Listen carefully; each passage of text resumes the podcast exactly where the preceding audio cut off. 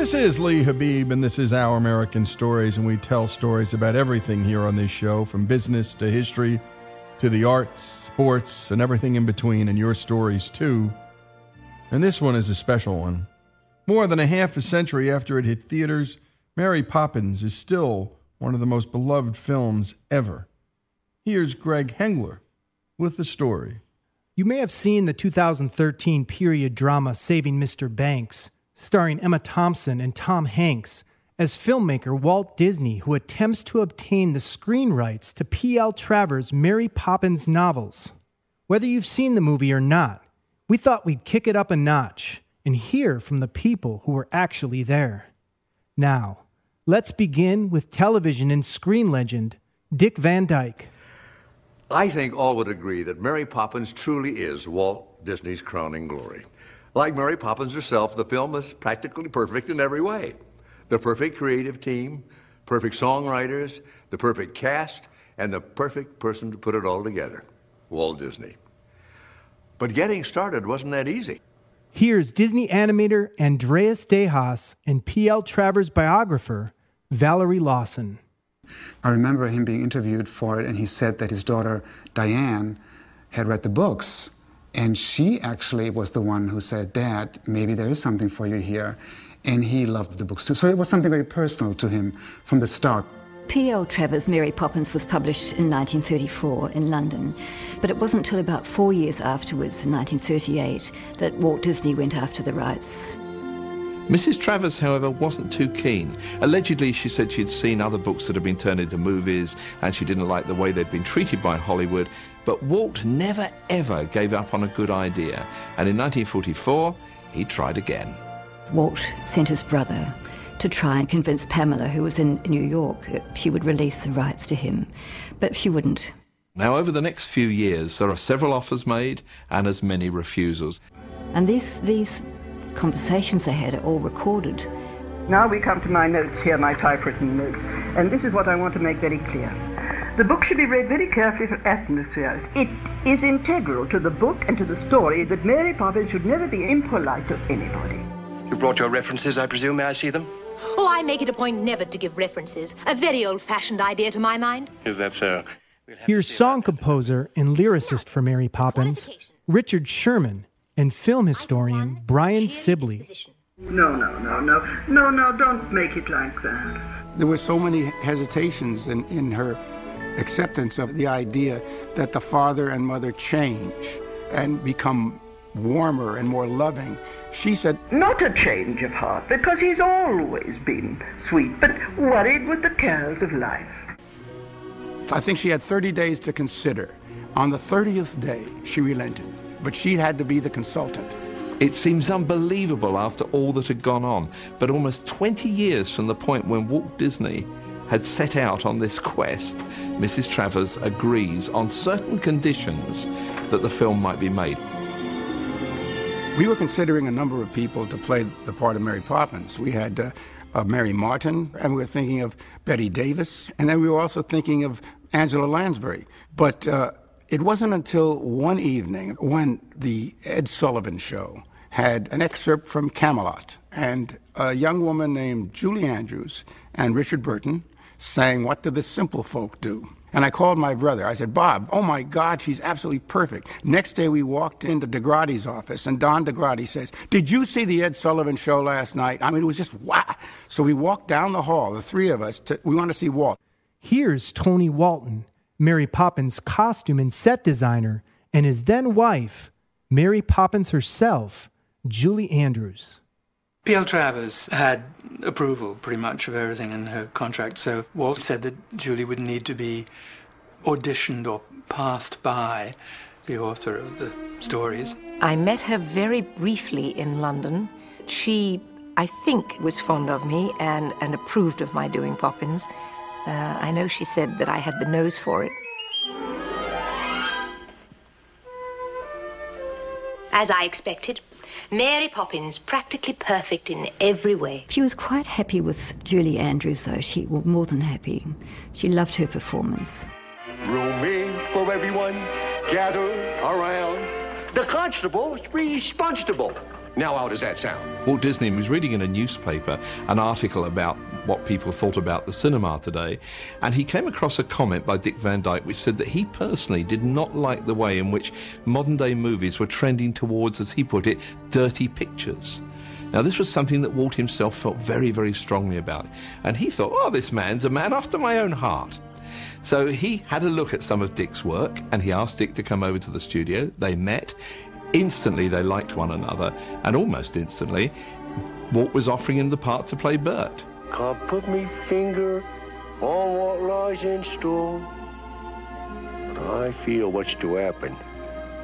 All happened before. I'd only been in one movie myself, so I was about as green as anything. And uh, Julie, despite the fact it was her first film, was perfectly professional. She had a camera personality. She knew where the camera was. She knew where the lights were, as if she had done it all her life.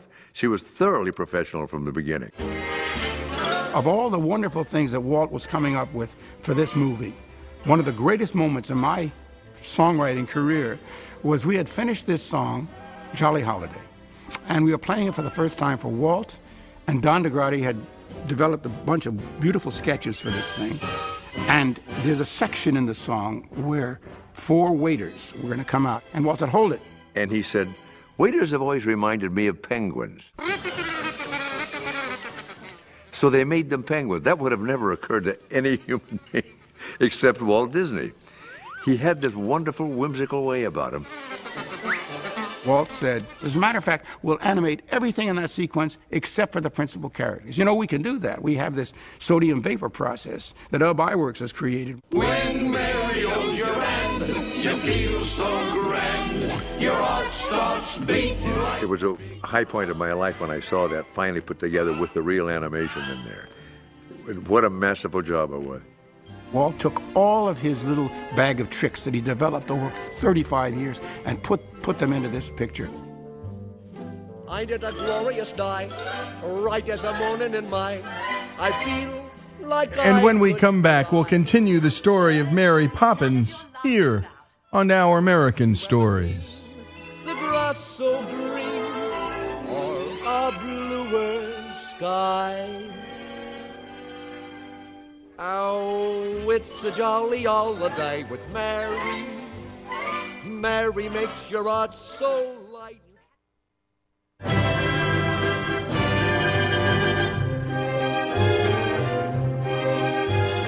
Chim chimney, chim chimney, chim chim chimney. A sweep is as lucky as lucky can be. Chim chimney, chim chimney, chim chim chiroo. Good luck will rub off when he shakes hands with you. This is Our American Stories, and we continue with the story of Mary Poppins. Here's Glynis Johns, who played Mrs. Winifred Banks. I think the one thing that comes off with Disney movies of the old days, and especially Walt himself, was his love of innocence. And I think that's what Walt revered in We Children, and that's what he wanted to send us away with still. And he succeeded. Ellen, we had the most glorious meeting. When we were casting the film, Walt immediately said, I know the perfect person to play the mother, and that is Glynis Johns. She's just absolutely right. And we all agreed, she's absolutely perfect. Gracious, Katie Nanna, you're not leaving. What will Mr. Banks say? He's going to be cross enough as it is to come home and find the children missing. Here's Glynis Johns, who played Mrs. Winifred Banks. I said to Walt, it might give me an incentive if I could have my own little number. Walt reached over and said, But Glynis, the boys are just finishing a great number for you. You're going to love it. Wait till you hear it. So he says, All right, all right.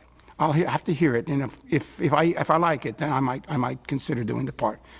So she left. Walt said, Get on this thing. You, you got to write something for her. But we had this song that we had written called Practically Perfect. So we said, Hmm, that could be a suffragette song. By the time I got back to the Chateau Marmont, the telephone was ringing, and it was Walt. He said, Listen to this. I heard the first few bars of Sister Suffragette. We're clearly soldiers in petticoats, and don't let as crusaders for women's votes. Though we adore men individually, we agree that as a group they're rather stupid. Glynis was interested then. When I think now of how nearly I didn't do it, it's amazing uh, because I'm so proud to be part of it. It was the only time I've ever, ever been working on a project where at the end of each day, I walk away saying, This is so good. I knew from the very beginning, after every day shooting, how good that movie was going to be. Our songwriters, Dick and Bob Sherman. We asked Walt if we could have a half an hour of his time, and uh, we played a few song ideas we had. He was very impressed with what we were coming up with, and uh, at the end of this meeting, uh, he said, "Play me that uh, that Bird Woman song again." Come feed the little birds, show them you care. It was about charity, and Uh, about giving somebody something that they didn't ask for, but that they could use. Love. Please, may we feed the birds? Waste your money on a lot of ragamuffin birds? Certainly not. Feed the birds, tuppence a bag. Walt, from the time he heard it, just loved that song. Never said it to us, but he would, like a Friday afternoon, he'd call us up and say, "Come over." And 5:30, 6 o'clock, we'd come over to his office and he'd say, "Play it," and I'd play "Feed the Birds" and sing it for him. Feed the birds, tuppence a bag. And he'd, yep, that's what it's all about. Have a good weekend, boys, and then he'd send us home. He loved that song. It was his favorite. Here's Richard Sherman, Julie Andrews, and Dick Van Dyke. And Walt Disney gave that tuppence a bag with the lady who played the bird woman. Her name was uh, Jane? Jane Darwell. And what happened was Walt said, "I know the perfect person to play this part, if she'll do it. She's That's she's wonderful. old and Oh. frail, but I want her to do it." And Walt, Was this that is- the last thing she ever did? Yes, it was, and Mm. and uh, she died soon after she did it. But Oh. they sent a special car for her. They treated her like a star. Walt came down to the sound stage to, to see Oh. her. She was so thrilled and happy. She cried because she said Walt Disney was so kind to her. That was giving that tuppence tuppence a bag.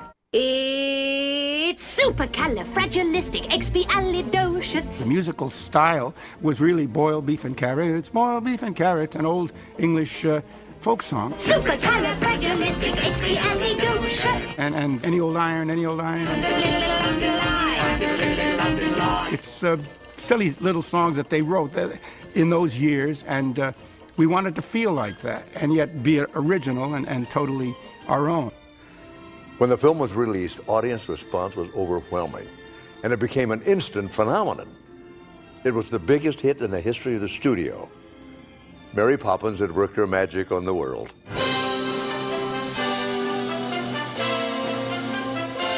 Mary Poppins premiered on August 1964 at Grauman's Chinese Cinema on Hollywood Boulevard. They tell me this could be one of your biggest pictures, Mr. Disney. Well, we haven't retired yet. I'm so nervous I'm about to die. Such an exciting night. This is the night of all. The red carpet, We had the big tent out. Yeah, yeah. And we had a big garden party built out on the, On the the back, yes. the back. And the reaction was wonderful. what an ovation I got at the end.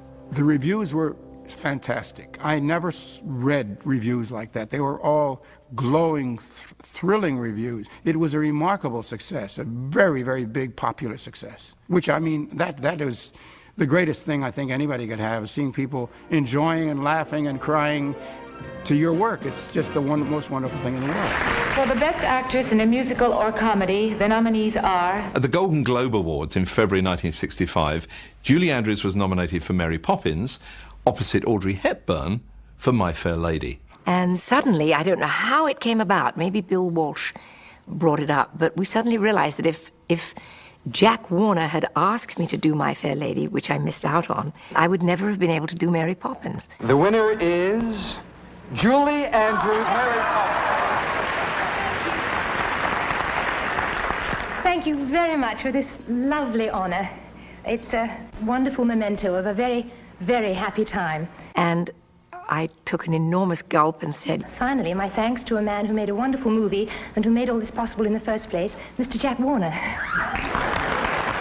Everybody screamed. It was like a thunderous scream, and everyone's laughing. including Mr. Warner. So I was home and safe. And that was her little sweet revenge, I think. It was great. Congratulations. Thank you very much.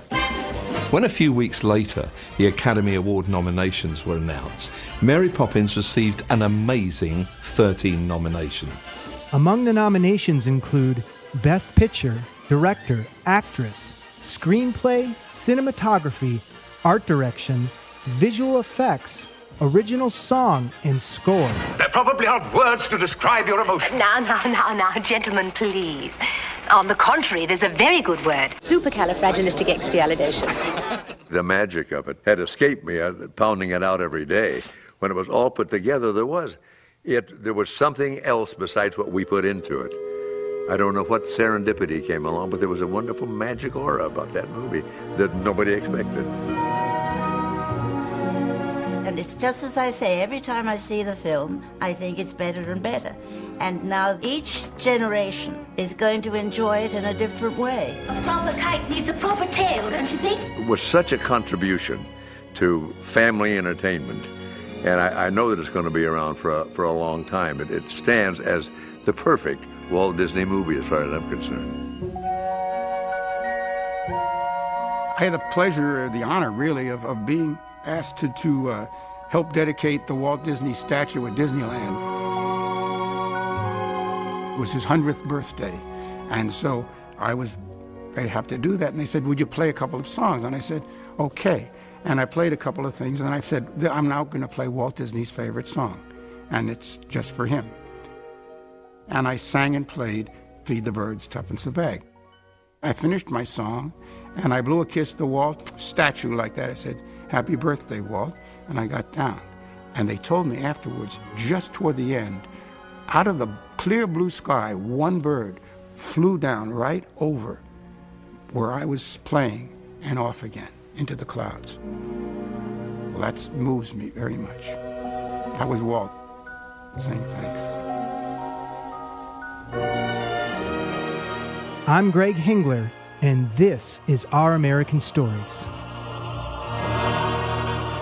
And great job as always, Greg. And again, go to ouramericannetwork.org to hear all that we do. Sign up for our free newsletter. Just give us your email address and we'll give you five of our best stories each week, every week. And thanks to the folks at mypillow.com for providing sponsorship and support to this show. And go to mypillow.com and get their pillows. My wife and I use them, and my goodness, sleep's been better ever since. Just go to mypillow.com and type in stories. Give it a shot. I promise you, you'll sleep better. It's helped me, it's helped my bride. And my goodness, as we go out, we'll be listening to the great Julie Andrews singing the story of Mary Poppins here on Our American Stories.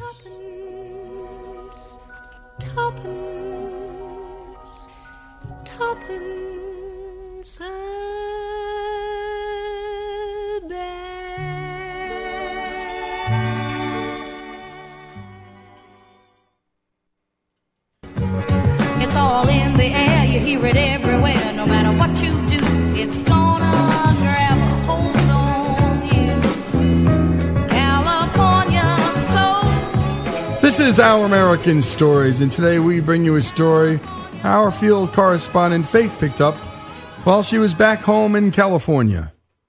And here is the first part of that piece. Kathleen Broder grew up in Los Angeles, California, and has lived in California her whole life. She is a 69 year old retired grade school teacher and has had five children of her own. But Kathleen, she's not your ordinary retiree. She spends most of her time training for and participating in triathlons. A triathlon is a multiple stage competition most commonly involving swimming, cycling, and running. She races in about seven triathlons a year and runs about, you know, only one or two marathons as well.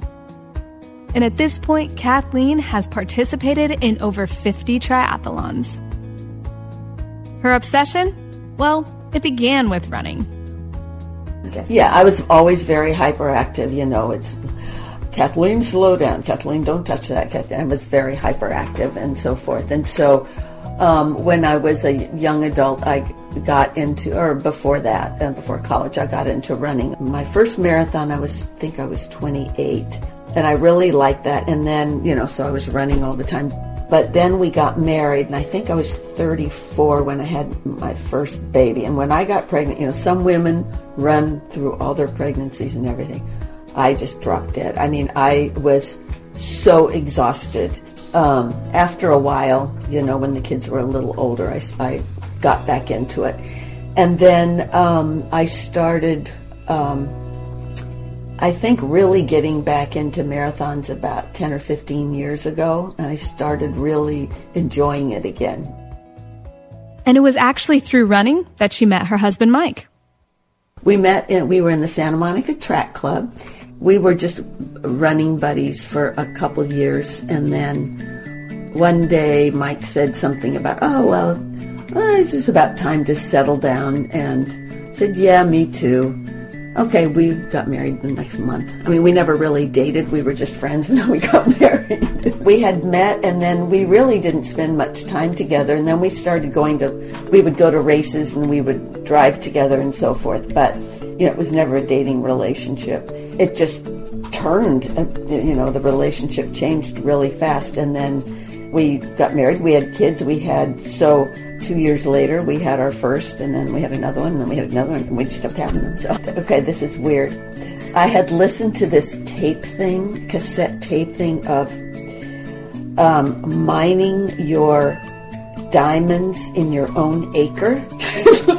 so it's really funny, you know, like stop looking all over the place, just look around your own area. And I think that kind of tweaked me a little bit. So, yeah, and we were always got along. We both liked classical music, and we had a lot of the same friends. And, you know, we were just a gang of single people, adults that we just hung out together. And then all of a sudden, and we lived only a couple blocks from each other. So, you know, sometimes we'd run together, but mostly we'd run together in the track club, you know, and then all of a sudden we just settled down and got married.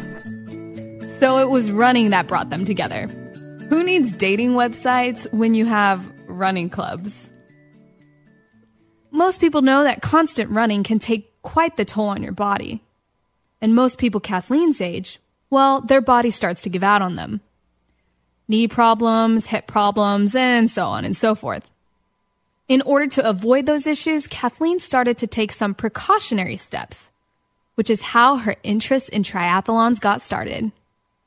I started realizing that a lot of my friends, that you know, their knees started going and they started complaining, and I had fewer and fewer running friends. I thought, oh, that's me. I better cross train. I started swimming a little bit and biking. I already had a bike, but I was biking a little bit, not too much. And then my son and I were up in Carpinteria and we were camping. And this was about eight or nine years ago.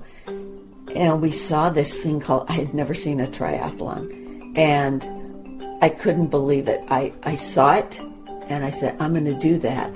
And I, I, was talking to all the people, well, what comes first and why does it in that order? I was just kept, I was fascinated. And so um, I immediately signed up for swim lessons. I mean, I knew how to swim, but, you know, real, real swimming.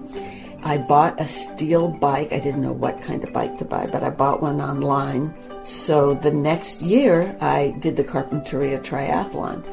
I probably was the last one to finish because I had I didn't even know how to shift the gears on the bike. The swim was so scary, and and then you know the run was fine. And I thought, oh yay, I'm a tri- triathlete, and I thought that would be it. But something I just kept, I just enjoyed it so much. So then I joined um, this swim group out at CLU, and they were starting a triathlon club. And so I started working out with them. And of course, and then I had to get a better bike, and it just took over. and so uh, I wasn't retired yet, but I school became less and less of a priority. And so I started realizing I don't really have time to go to work. I have too many workouts, and you know that's why I retired. Besides the fact that Mike kept telling me I was stupid for working because I could make just as much money on my retirement. So I thought, and he had already been retired for so long. So I thought, okay. And that was when her triathlon career took off. She began with some shorter races before diving headfirst into the longer ones. I started doing the little sprint triathlons. Those are the short ones. The problem with those is that those depend on mostly on speed, and I'm not fast. I just have a lot of endurance. You know, I was I did okay, but those were kind of scary because you know things go flying and just have to always keep going. So then, a couple years after I started, I started doing the Olympic ones, and I liked that a lot more. Three years ago, I started doing the half Ironman, and I really, really liked those because I was really competitive. That's when I got really competitive. A half Ironman triathlon is a 1.2 mile swim, a 56 mile bike ride, and a 13.1 mile run. And this year, Kathleen qualified for the World Championship for the half Ironman. The last several years, this race has taken place far away, such as Austria and Australia. This year, she will be running in Chattanooga, Tennessee. There are a number of other races that Kathleen has ran as well, such as some popular ones, like the Boston Marathon. Kathleen has ran the Boston Marathon three times. She will be running it again this year, beating her qualifying time by 24 minutes. How could she do that? What's this woman's training philosophy? A slow, steady pace with a lower heart rate allows an endurance athlete to train longer and more often without stress or injury. Obviously, Kathleen is not your typical triathlete. But what does a typical training week look like for her? I'm getting tired even thinking about it. Does this woman take any rest days? But I really listen to my body, and I can tell, like I did a, a century, uh, a hundred mile bike ride on Saturday, and it was very hilly in Solvang, and um, I could tell. So I was supposed to, in my brain, I was going to run on Sunday, and I didn't. And on Monday, I have two groups that I swim with, two different ones. One in the morning at six, and one at um, six, seven o'clock at night. And I was supposed to run in the middle of the day, and I didn't because I could tell I was worn down.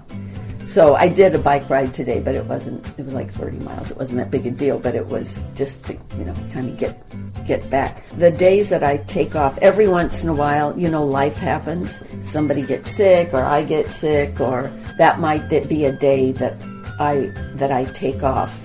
But I don't work it into my schedule. I either there's something always happening. I usually do two things a day, but um, sometimes like um, if it's my long run day, you know, I won't. I probably won't do anything else except run.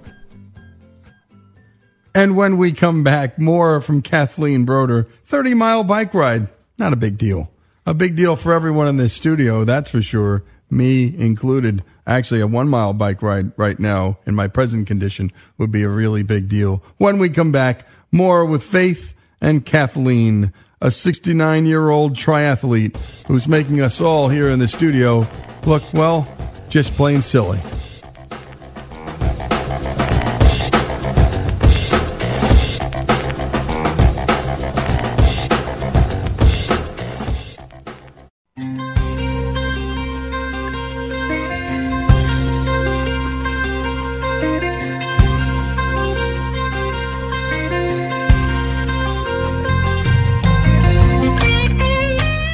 Is Our American Stories, and we continue Faith Garcia's conversation with a 69 year old triathlete named Kathleen Broder. And by the way, what's so fascinating about this lady is she had never heard of a triathlon. And then when she heard what it was, which is a mile plus swimming, a long, long bike ride, and a very long run, she thought, hey, let me give that a shot. Let's continue with their conversation. So you work out like two or three times a day sometimes? Yeah, I'm not allowed. I don't let myself work out three times a day. You don't let I yourself? want- no, I, well, the only time I do that is on Thursdays because I swim at um, six in the morning, and then I meet my friend at, at afterwards at seven thirty at the park, and we usually ride down to Zuma and back. But she has a coach that makes her run after her bike. and so sometimes in support, I will um, I will um, run with her afterwards. And the hard part about that is that on Wednesdays I swim at lunch, and then Wednesday nights I have track, and then Thursday morning I have swim, and then I bike with her, and then sometimes I run. So I am Thursdays are a really hard day. Now that all adds up to about 18 to 20 hours a week. Basically, a part time job. Of course, with that kind of exercise, she needs to refuel herself. And during the races, you will catch her downing those awful goo packets. But her signature snack are those tiny little peanut butter crackers that she munches on during the biking part of her races. And of course, when she's not racing, she gets hungry too. Obviously, if you work out two to three times a day, I eat like, constantly. are you always hungry? Um, I am, and I really try. I really try to catch it before I get starving, or else I'll eat something, you know, like Carl's Jr. or something. I try to always, you know, to have stuff. I pretty much eat anything, and most of my friends are real, you know, vegan maniac people. You know, some people eat only raw foods, and some, you know, they have all kinds of these crazy things, but. I don't do any of that because it's not like I'm training for the Olympics or something. I eat a lot, but for when I'm working, if I'm coming up on a race, a couple days before, I start eating a lot more simple carbohydrates because you want to, you don't want a lot of that of the stuff in your system. You know, you want to kind of get through, and so I'll eat more like you know white rice and I won't eat any fresh vegetables. I won't eat um, any heavy meats or anything like that, and especially the night before. And then in the morning, I have you know I have the banana and oatmeal, and I usually eat on the way to the race. And you know, there's just certain things that you do. For anyone who runs races or competes in triathlons, they know that bodily functions, well, they can make the race a little more uncomfortable than it already is. The last really stupid thing I did was um, it was at the Oceanside 70.3 last year, and the wait to get into the water was so long. And I had a water bottle with me because sometimes, you know, you get in that ocean water, you get very thirsty and you can't drink anything, and you're in there for a long time. So I was, so I had a water bottle. I drank a whole water bottle while standing in line, and then I was swimming, but you can't unless you stop and relax. You can't be. and so I was in such pain because I didn't want to stop because I had all these people behind me, and um, and it, I just I I just died. So you know, eventually I got out and it was okay. But um, Because you had was- to pee. Yeah, it was because you can't really you can't swim at the same time. I mean, because you're not relaxed if you're swimming. And so, you know, just to tread water and people swim over your head. And so that was really off. That was the worst thing. Kathleen, she works out with all different types of groups. Of course, there are very few people her own age in these groups. She is often much faster than people 30 years younger than her because her running endurance is so high. Typically, she said her swim is her worst event. Her biking is good, but then she really catches people on that run. And at 69 years old, going on 70, she puts young guys in their 20s to shame. It's funny because even my swim coach will say, he'll point to me and say, see, though, um, she's a real athlete. You know, he's always saying these things about me. It's so embarrassing. But, you know, I really don't think about it and I don't really compare myself. And the and I do know other people who are, you know, my age and much faster. But I do know there's not very many of them, you know, and there aren't and the older i get you know like i'm going into this 70 to 74 that's the age category for triathlons that i'm in now. A lot of times like this weekend i'm doing a try and i'm the only person in my age category so it's like kind of relaxing. It's like oh right this is great. But you know i still want to do well. Yeah i don't know i really can't wrap my head around that because i think because i work out with so many people who are younger i just enjoy i enjoy that. I have a hard time being around people my own age. I like being around kids, uh, people my kids' age, you know that that kind of thing, and that's who I that's who I'm with. I really enjoy, and I think I think I think they're I'm like them, but when they're looking at me, they're looking at their grandmother. yeah, it, it, it's pretty funny, but I just enjoy that. And the older people that do I do work out with, I mean, a lot of them are in their 60s. You know, there are some. We're all kind of the same. You know, we all enjoy being with all ages, and and um, you know, we're pretty much you know we do the same kind of stuff. There are some who are very, very competitive and, you know, it's like killer and, you know, and they take it a lot more seriously. But I think a lot of us, most of us have been very active our whole lives, you know, either marathoners or something. You know, you don't come into something like an endurance, um, you know, kind of a, an activity out of out of the blue. You know, you've done something for several years, or it's a personality type. I think it's per, a lot of it's personality. When I'm out there, it's like you know, sometimes I'm kind of amazed that I'm out there too and that these people, you know, like I'm passing this guy that's 24 years old, especially on the bike. I mean, seriously, this last weekend when did this century in Solvang, it was was hilly. It wasn't horrible. There were so many guys carrying or just walking their bikes up these hills, and I mean, I was in my you know my easiest gear, but I'm like. Mm, you know, good morning, good morning. And I'm still going in there. I'm passing them up and all this. But what they do, guys, they power through at the beginning, not realizing you can't do that when you're running, you know, riding 100 miles. so that's how you beat out a lot of the guys is by. Well, they're stupid. yourself? Yeah, yeah, they're stupid. Yeah, and a lot of them are heavy. Some you can't always tell because some of these heavy people are, are very strong, especially in the swim. Oh my gosh, huge people that are so fast in the water. But bike on a hill and you're heavy, you got to work a lot harder, and then the run too. So But of course, not every experience has been great for Kathleen. She has fallen off her bike and gotten a concussion. She has broken her collarbone, gotten plantar fasciitis, and even tripped while running and broken her hand.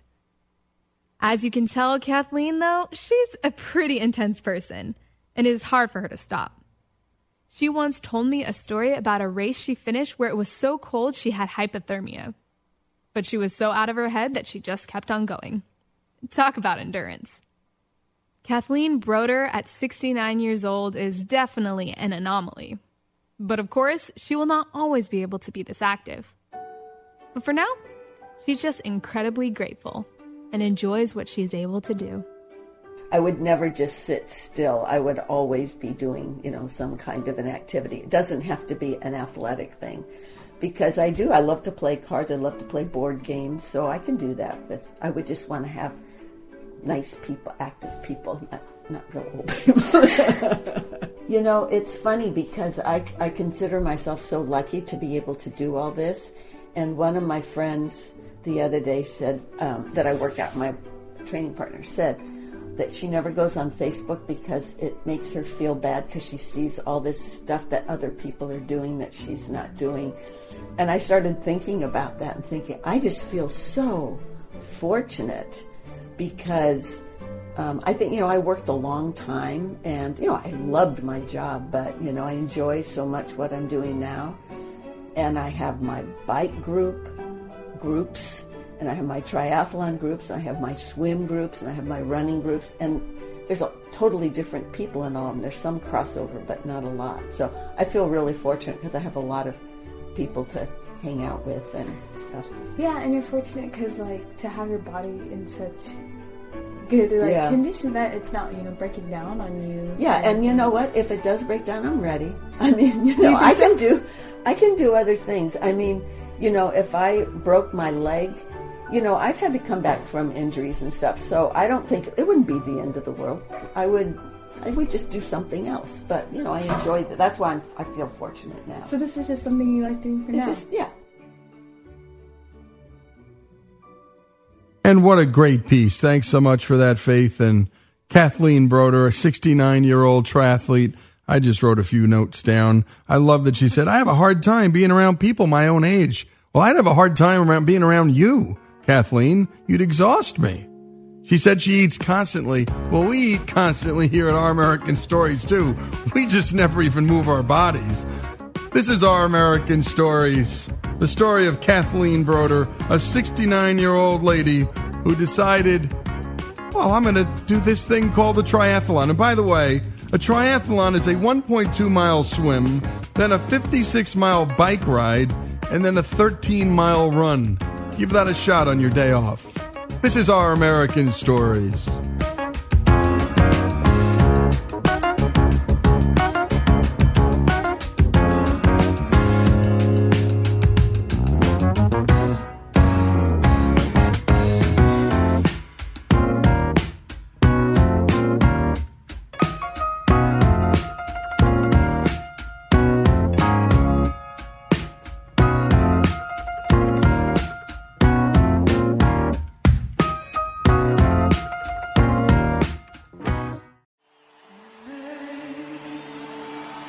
Sing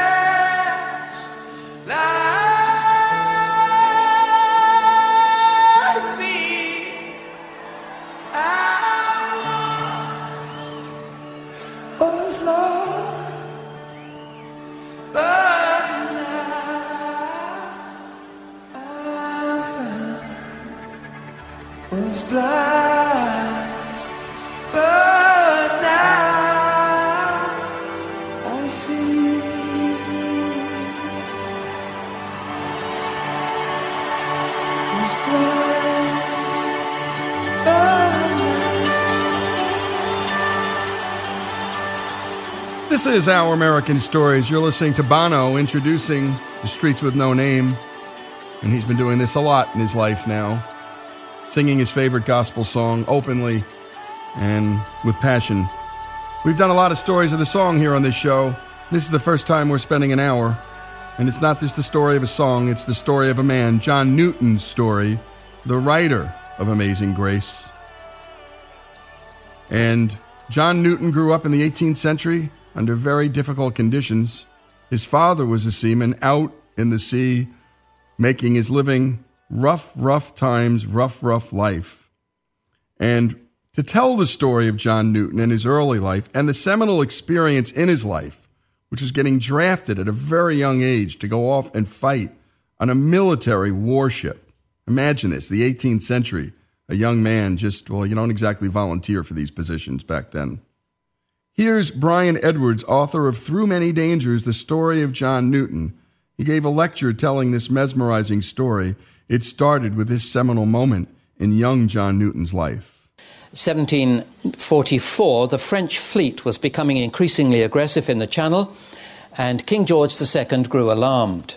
The British Navy was always short of sailors. After all, who in his right mind would volunteer to be treated like an animal and suffer the butchery of 18th century naval warfare for just 24 shillings a month? That's £1.20 in modern money especially when you could earn at least twice that amount if you were in the merchant service. And the government's answer to the shortage of recruitment was the infamous press gang. As part of the war effort, on Saturday, the 25th of February, 1744, a day of strong gales with snow, First Lieutenant T- Thomas Ruffin delivered to Captain Carteret of HMS Har- Harwich, anchored just off Sheerness in Kent, eight impressed men one of whom was John Newton.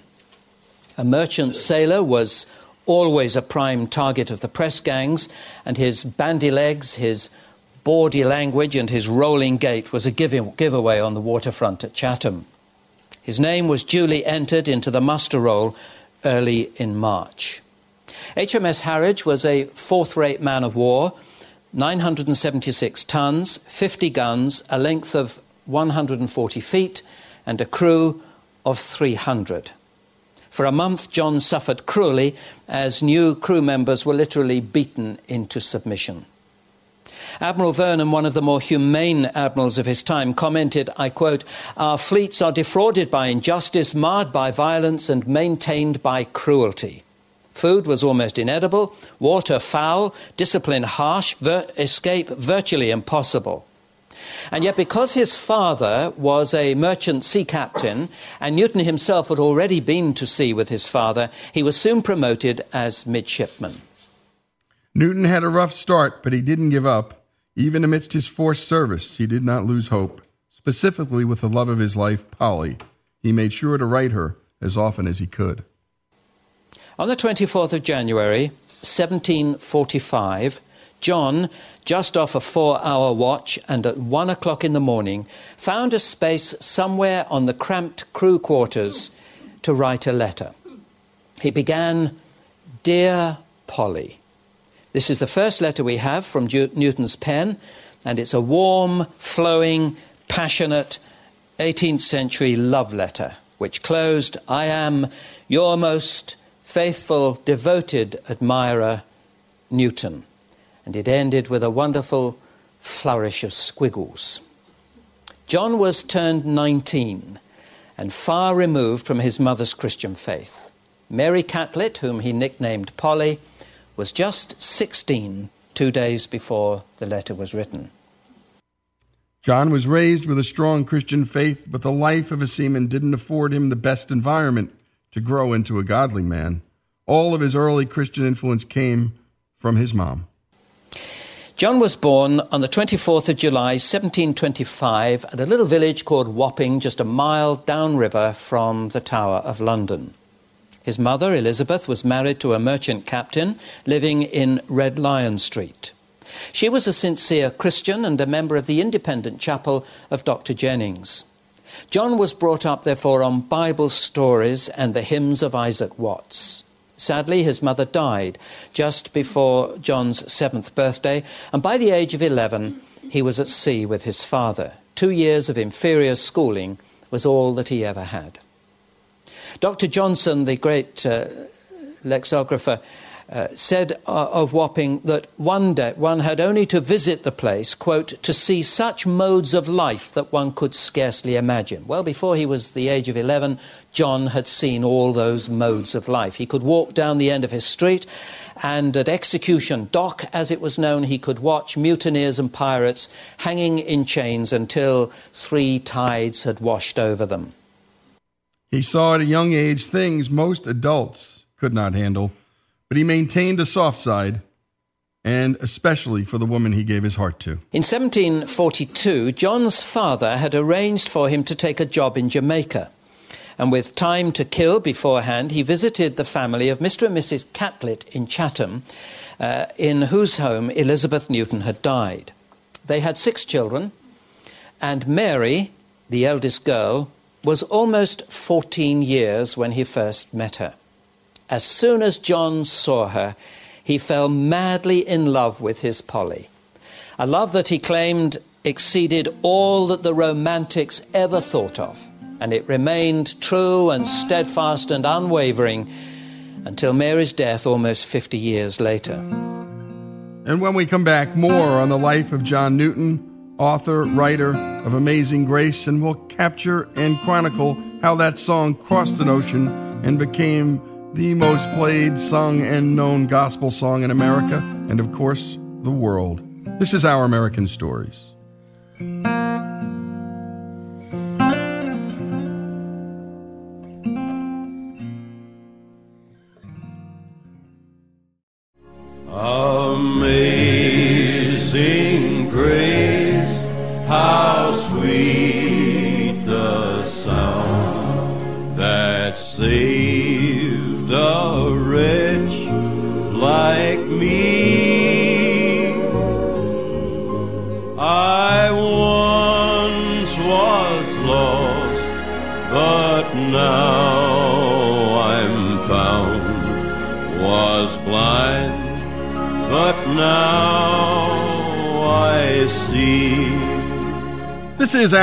Our American Stories, and we continue with the story of a song, and of course, the story of a man, the song Amazing Grace, the man John Newton who wrote it.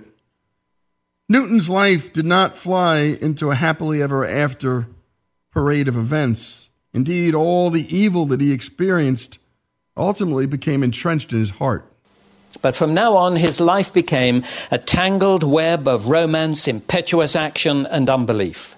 John missed his boat to Jamaica, angered his father, visited Chatham as often as he could, overstayed his welcome, had no career to offer Mary or impress her parents, and finally, for his stupidity, he was himself impressed into His Majesty's Navy. When he wrote that passionate love letter in January 1745, John Newton had been converted to a free thinking deist. That is, if there is a God, and we cannot know if there is, he's unconcerned, unconnected with this world. And therefore, from now on, morality was for John Newton to decide. He would plan his own life. The Bible stories and the hymns of Isaac Watts were things of the past. John Newton became an evangelist for unbelief. Years later, he wrote in his diary on the 21st of March 1757, I quote, I was at that time a sinner beyond the common measure of men, having fallen from a pretty close outward profession of the gospel into the blackest apostasy, so that at the age of 22, or rather much sooner, I not only took counsel with the ungodly and walked in the way of sinners, but I was set in the seat of the scorner. I had lived for about four years, not a denier only, but a despiser of the gospel venting the most outrageous blasphemies in all companies and upon all occasions, speaking of redemption, that amazing display of divine love, wisdom, and power, as an unholy, insignificant thing, and the person of my ever blessed and gracious Redeemer as an impostor. In all this time, I believe I never was in the company of any person that made the least pretense of a religious life, but I either endeavored to laugh him out of it, or if that failed, scorned him in my heart. Never opened or spoke of the scriptures, but in order to introduce a profane jest upon them. Never spent half an hour with anyone with freedom, but I tempted him to sin. For my practice was as vile and abominable as my principles so that I not only, as many others, indulged youthful sallies, as they are called by some, but lived in the habitual practice of every vice in which my age and circumstances were capable, theft and drunkenness only excepted. And in all these, I was a ringleader and a seducer of others. This was a man who had come to hate God and all those that followed him. The one thing that his heart had a space for that he longed for, besides his evil ways, was his Mary, and he tried to reach her, but to no avail. The thought of five years' separation from Mary was too much for John, and shortly after that love letter was written, John Newton deserted his ship. He was recaptured by dragoons, and Captain Carteret ordered what was known then as a red checked shirt on the grating. 25 to 30 lashes across his bare back, after which he was carried below where his wounds were cauterized with vinegar, neat spirit, salt water, or hot tar, and for days he was in a delirium. In May 1745, the fleet was anchored at Madeira, and Newton managed to get himself exchanged for a seaman from a small merchant ship called the Pegasus. And this was possibly his introduction to slavery. The Pegasus was outward bound for Sierra Leone and the adjacent parts of the West African coast. If the Pegasus was a slave trader, her cargo was composed of an uninteresting assortment of lead, copper kettles, brass pans, ladles, basins, boilers, guns, gunpowder, knives, and other miscellaneous items. And then, darkly start, stored away in her hold, was a grisly array of chains, shackles, neck collars, leg and handcuffs, and thumbscrews. Part of her cargo was the money with which to purchase slaves from the local traders on the West African coast, and the other part was the means by which the slaves were kept in order during the fearful second leg of the trade mission from Africa to the West Indies or the Americas, a journey often exceeding seven weeks.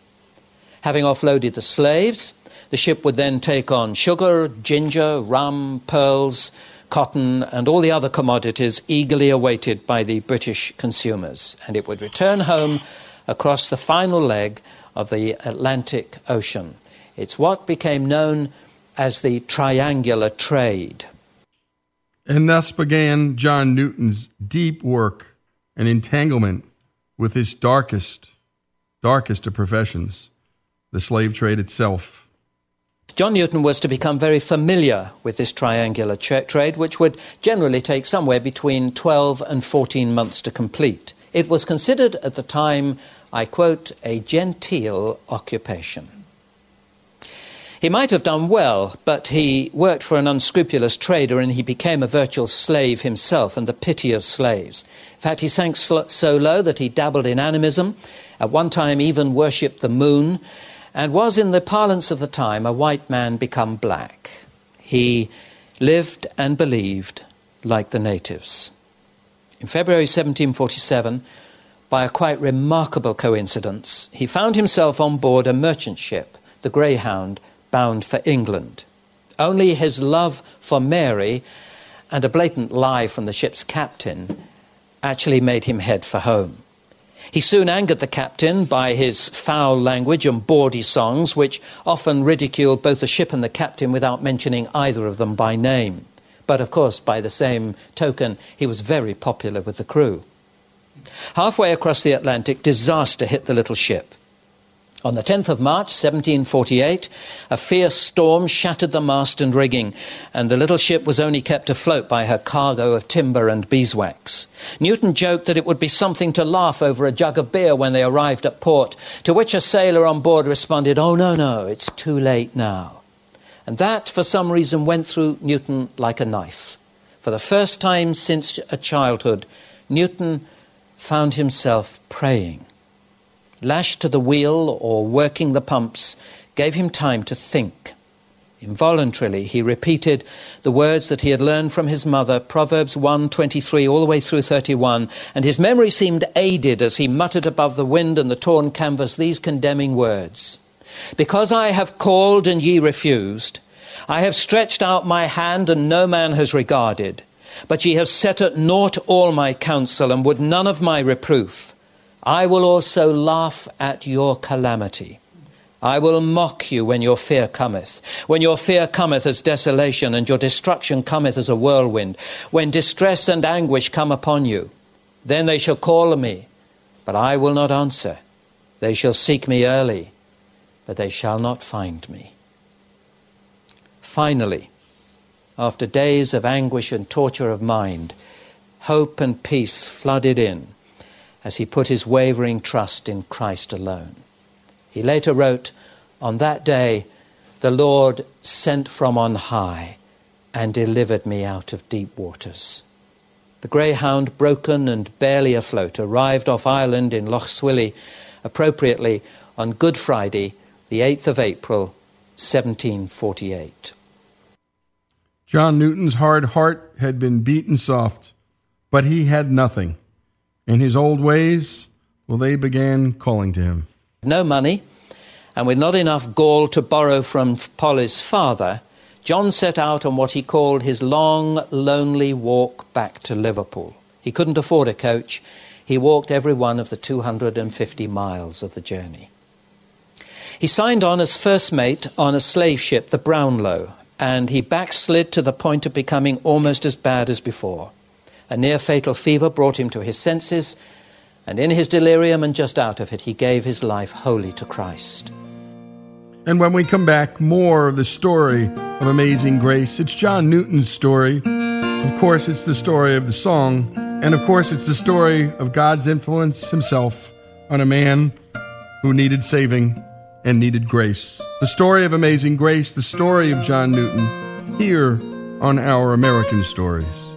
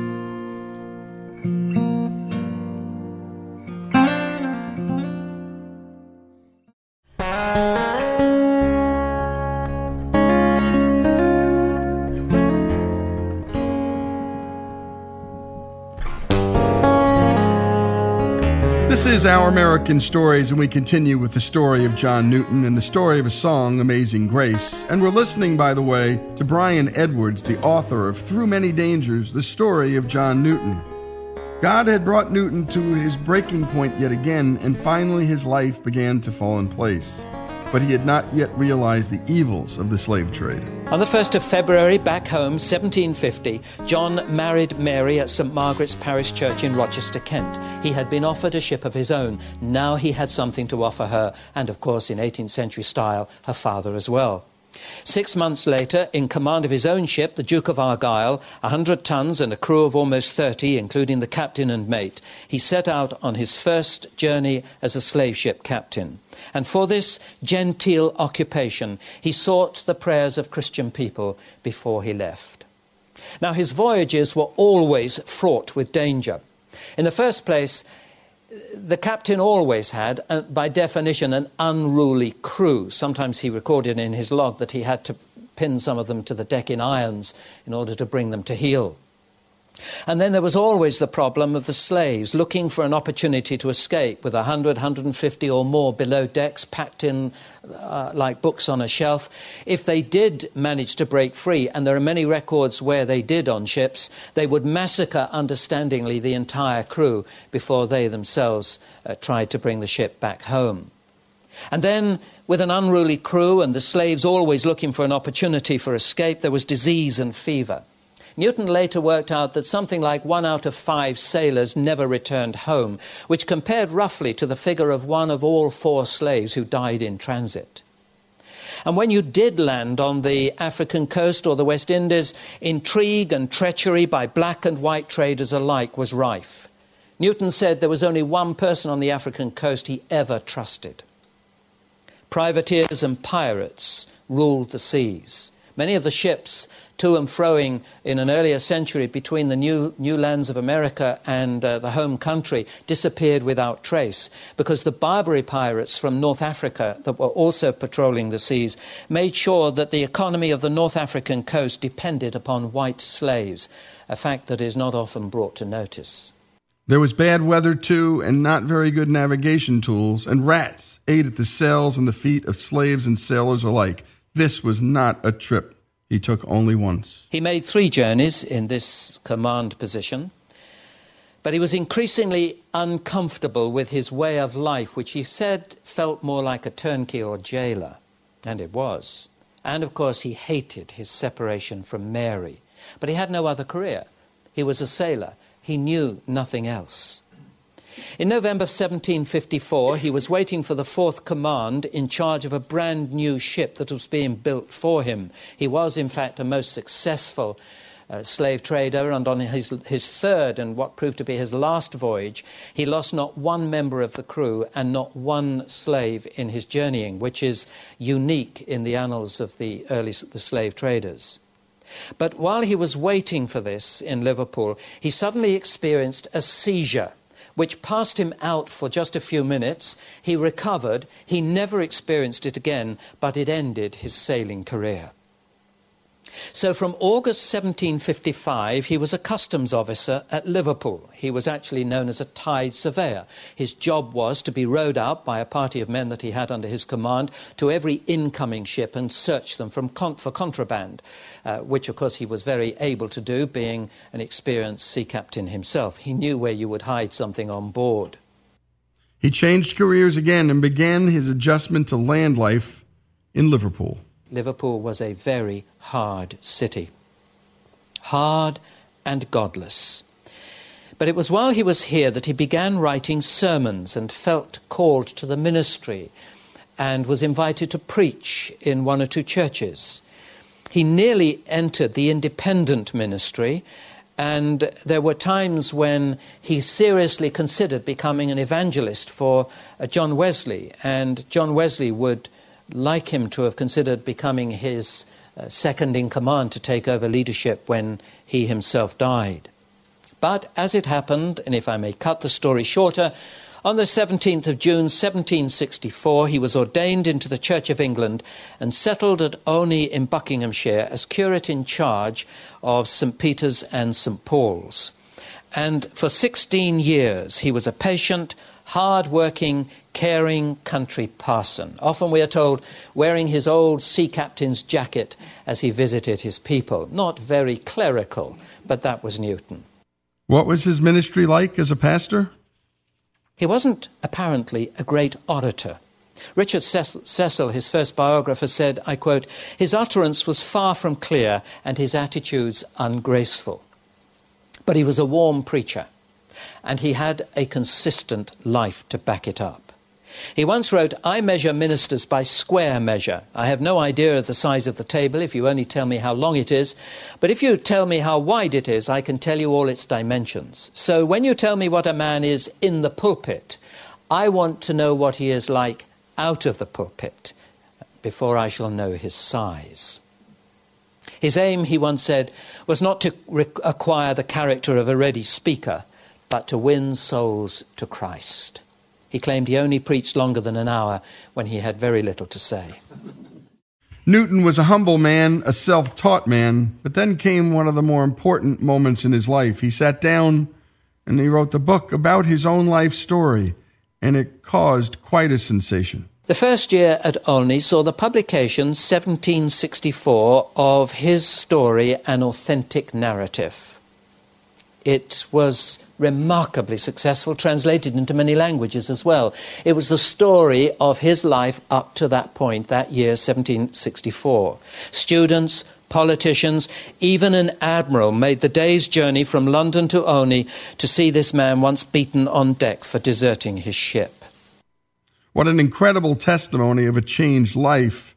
Newton continued his testimony by writing hymns, but he did this in a very creative and purposeful way. Now, for years, John composed a short aid memoir for his congregation. It was a gift he employed so badly when he was at sea and was now turning to the service of the Master.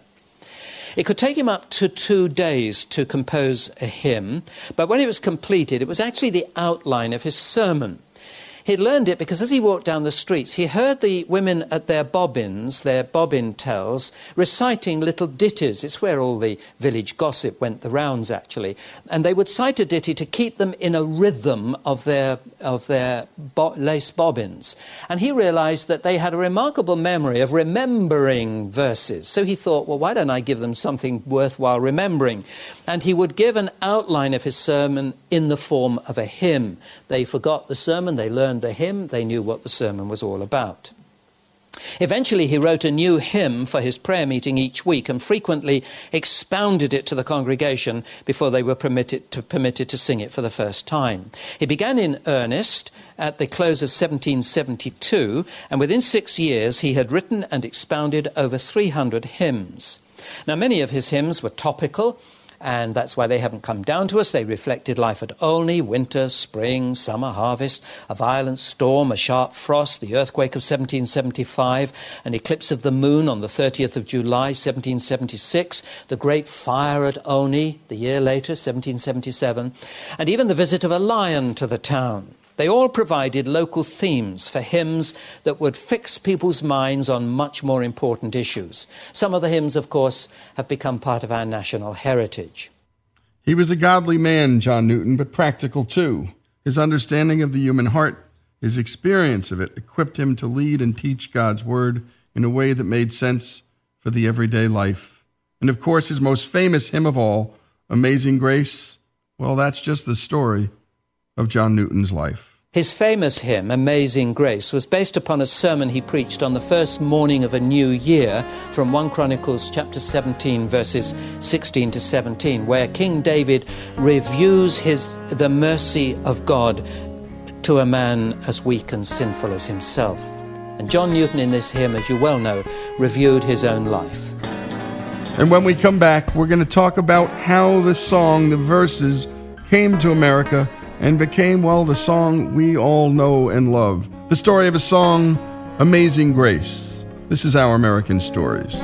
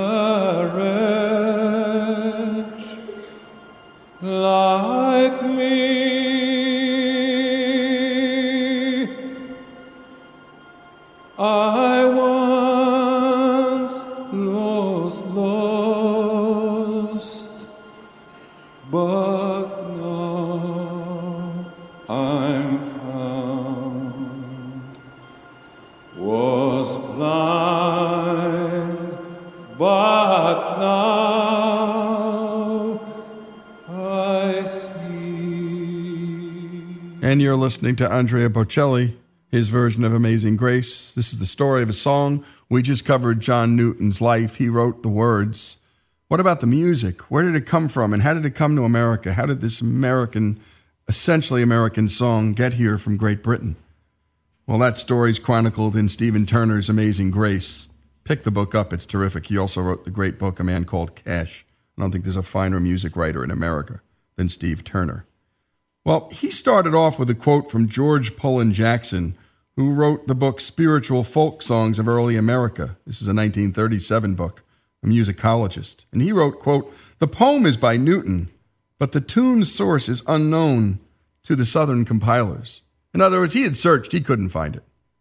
And so we're not going to spend a lot of time on that because there are some breakthrough artists that take this song into the 20th century and propel it into every room, every bedroom in America and the world. And one of the first is a gospel singer named Mahalia Jackson, who had this to say about the song and about the types of music that imbued the song with its melodies and its rhythms. She said, quote, I believe the blues and jazz music and even rock and roll stuff all got their beat and their melody from the sanctified church. We Baptists sang sweet and we had the long and short meter on beautiful songs like Amazing Grace, How Sweet the Sound.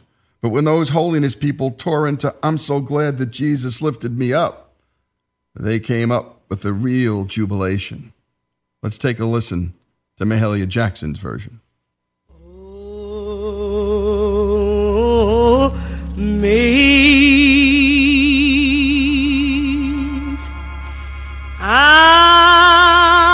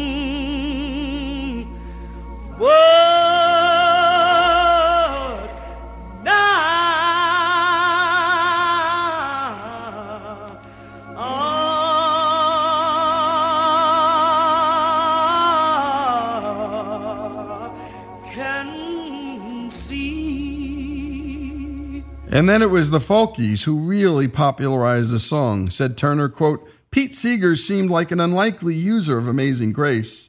Not only was he not a Christian, but at a time when the most feared enemy of Christian America was godless Russia, he was a member of the American Communist Party. And then came the hit of all hits, Judy Collins, again another folkie. And the watershed event was this a cappella single released by Judy in December of 1970, which climbed into the bestseller charts in both Britain and America. Although a pop hit, Turner wrote, Collins was not a pop singer. She was a folk singer who never disguised her roots.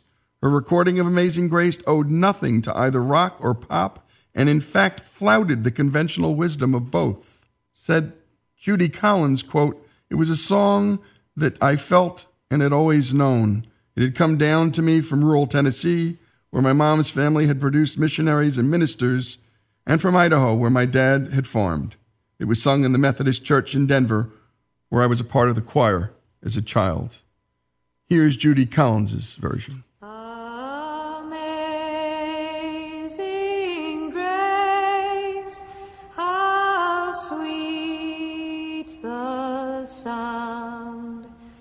That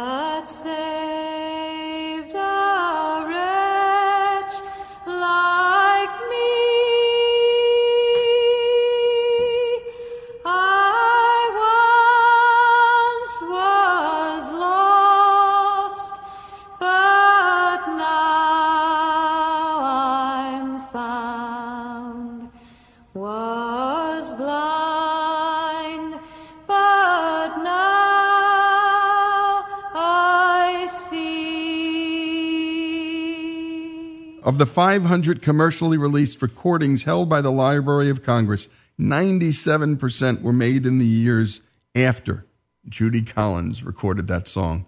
And by the way, she's not a believer, but she loved the song, and that's what's so beautiful about this country. The non believers can celebrate believers' words, and sometimes vice versa. Now let's take a walk through some of the other great versions of this song, and there are so many. But let's take a listen to how Al Green sets things up. And just a little bit of this. One verse. Ah, amazing grace. Ah, sweet the sound that saved. Oh,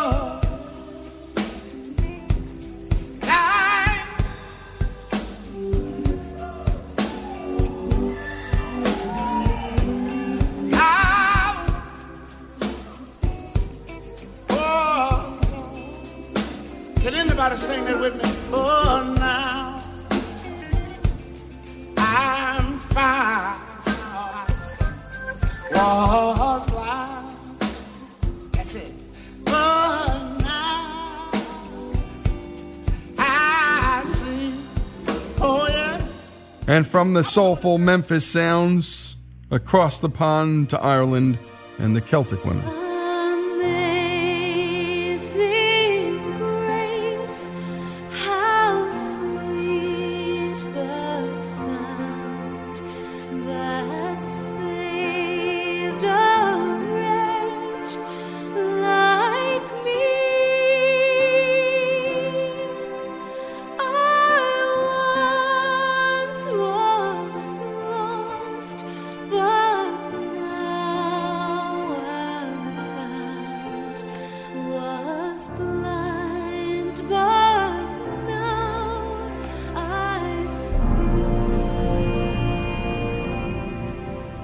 And back to the more urban and African American traditions, here's Ray Charles.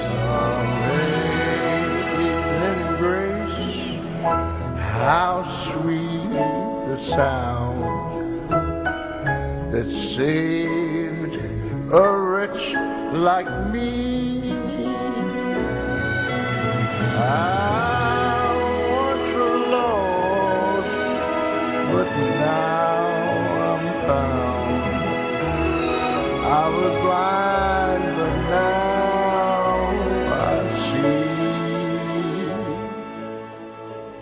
John Newton said this about himself, his own life, and one of the last things he ever wrote, actually. And he was writing this to his God. Quote, Perhaps thy grace may have recovered some from an equal degree of apostasy, infidelity, and profligacy, but few of them have been redeemed from such a state of misery and depression as I was in upon the coast of Africa when thy unsought mercy wrought for my deliverance.